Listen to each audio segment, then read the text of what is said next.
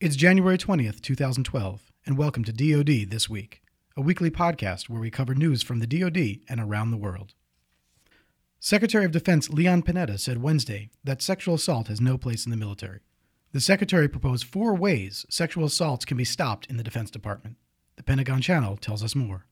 Our top story Secretary of Defense Leon Panetta renews his push to decrease the number of sexual assaults in the military. For more on that, we turn to Staff Sergeant Josh Hauser. Thanks, Petty Officer Wilkin. And that's right, a big, important announcement from the Pentagon Wednesday, where the Secretary of Defense laid forth four new proposals to eradicate sexual assault within the ranks and help those who have been victimized by it. Sexual assault has no place in this department. It is an affront to the basic American values we defend, and it is a stain on the good honor of the great majority of our troops and, their, and our families. We have to spare no effort in order to protect them against this heinous crime. One sexual assault is one too many. The new policy is based off of two initiatives announced by the DoD back in December. Those included a policy that would enable service members who reported an assault to request an expedited transfer to a new duty station. It also standardized how long assault records would be held so victims would have extended access to those documents in order to file future claims through the Department of Veterans Affairs. These two policies are the first of a broader package of proposals that we will be presenting in the coming, coming months, many of which will require legislative action by the Congress. The first of those proposals is the establishment of a sexual assault advocate certification program that will ensure advocates within the DoD are on par with national standards. Next, the Secretary said military dependents, DoD civilians stationed abroad, and contractors in combat zones would qualify to file confidential reports and receive emergency care and advocate services. Mr. Panetta also said he has increased funding to train investigators and judge advocates, as well as create a comprehensive database to track reporting. Finally, he has ordered an assessment due in four months as to how we train our commanding officers and senior enlisted leaders concerning sexual assault prevention and response. These are important steps, but I want to be clear that this is an ongoing effort that will remain a top priority. There is much more work to be done to prevent this crime, and we will be announcing additional initiatives over the coming weeks and months. Secretary Panetta closed his remarks by saying he remains committed to providing victims of assault the support and resources they need and taking whatever steps necessary to prevent future assaults. The United States military has a zero tolerance policy for sexual assault and we will hold the perpetrators appropriately accountable. In a military force where the promise is to help each other in battle and to leave nobody behind, that promise must begin by honoring the dignity of every person on or off the battlefield. For his full statement, visit DoDLive Mil. The Army has announced it will remove two brigade combat teams from Europe. However, the Army will keep a strong presence there via rotational units. The move comes as the Defense Department plans to cut hundreds of billions of dollars from its budget over the next decade. Lieutenant General Mark Hertling, Commanding General of the U.S. Army Europe, explained the change. Because Grafenwehr is our, our, our, an enduring installation and we will have forces here. And as you can tell looking around, uh, the U.S. government has spent quite a bit of money over the last 10 years in building Grafenwehr into this wonderful facility. This is an enduring installation. Uh, what I think will happen is this is one of the installations that we want to maintain the number of soldiers we have no matter what kind of units are here. Uh, so, uh, you know, we've got a lot of great facilities here, so I want to make sure that we have as many soldiers possible stationed here as we can. For more information, visit www.eur.army.mil or defense.gov. As the 2012 presidential election approaches, service members and dependents living abroad need to get familiarized with new absentee voting laws.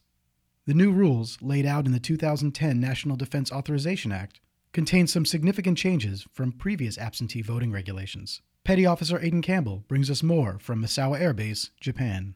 Absentee voting for military members and overseas voters has changed under the National Defense Authorization Act of 2010.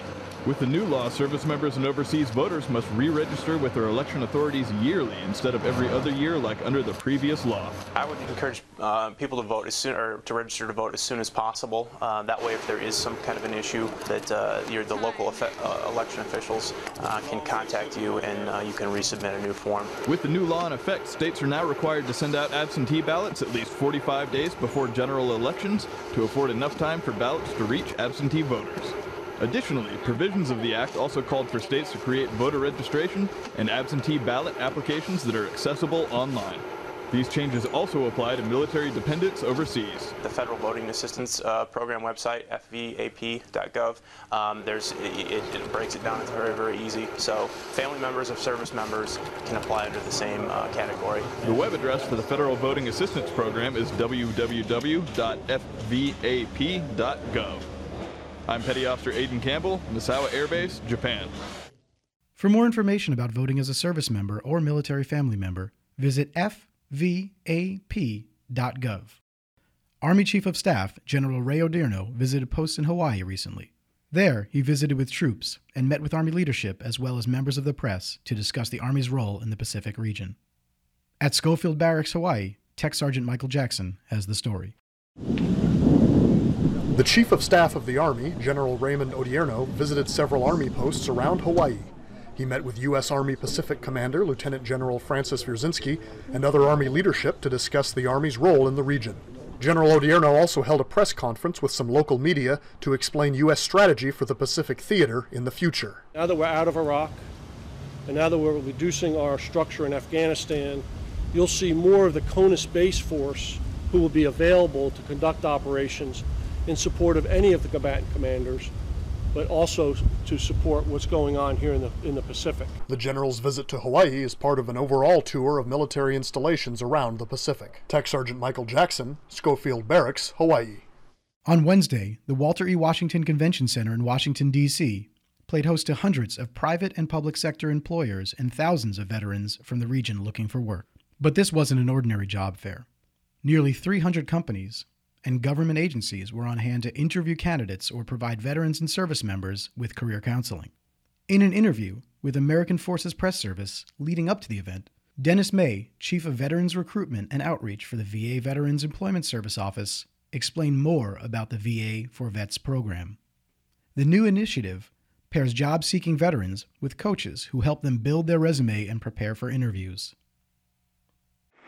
We've got, uh, we're going to have coaches available to uh, assist veterans with uh, those who might need assistance with resume writing uh, or uh, interview techniques. And we've also got uh, classroom scheduled. We've got several classes. We'll be conducting interview um, techniques classes, resume writing classes, as well as a, a, a class we're calling the Job Seeker Boot Camp, which is sort of a uh, conglomeration of both the resume and interview class, but also uh, helping veterans make that transition and transitioning service members to make that transition to the uh, uh civilian workforce. For more information about the job fair, visit dodlive.mil. For more information about the VA's upcoming job fairs and employment programs, visit www.vaforvets.va.gov. You've been listening to DoD This Week, news from the week of January 20th, 2012, brought to you from the Department of Defense. For links to these stories and more, please visit dodlive.mil.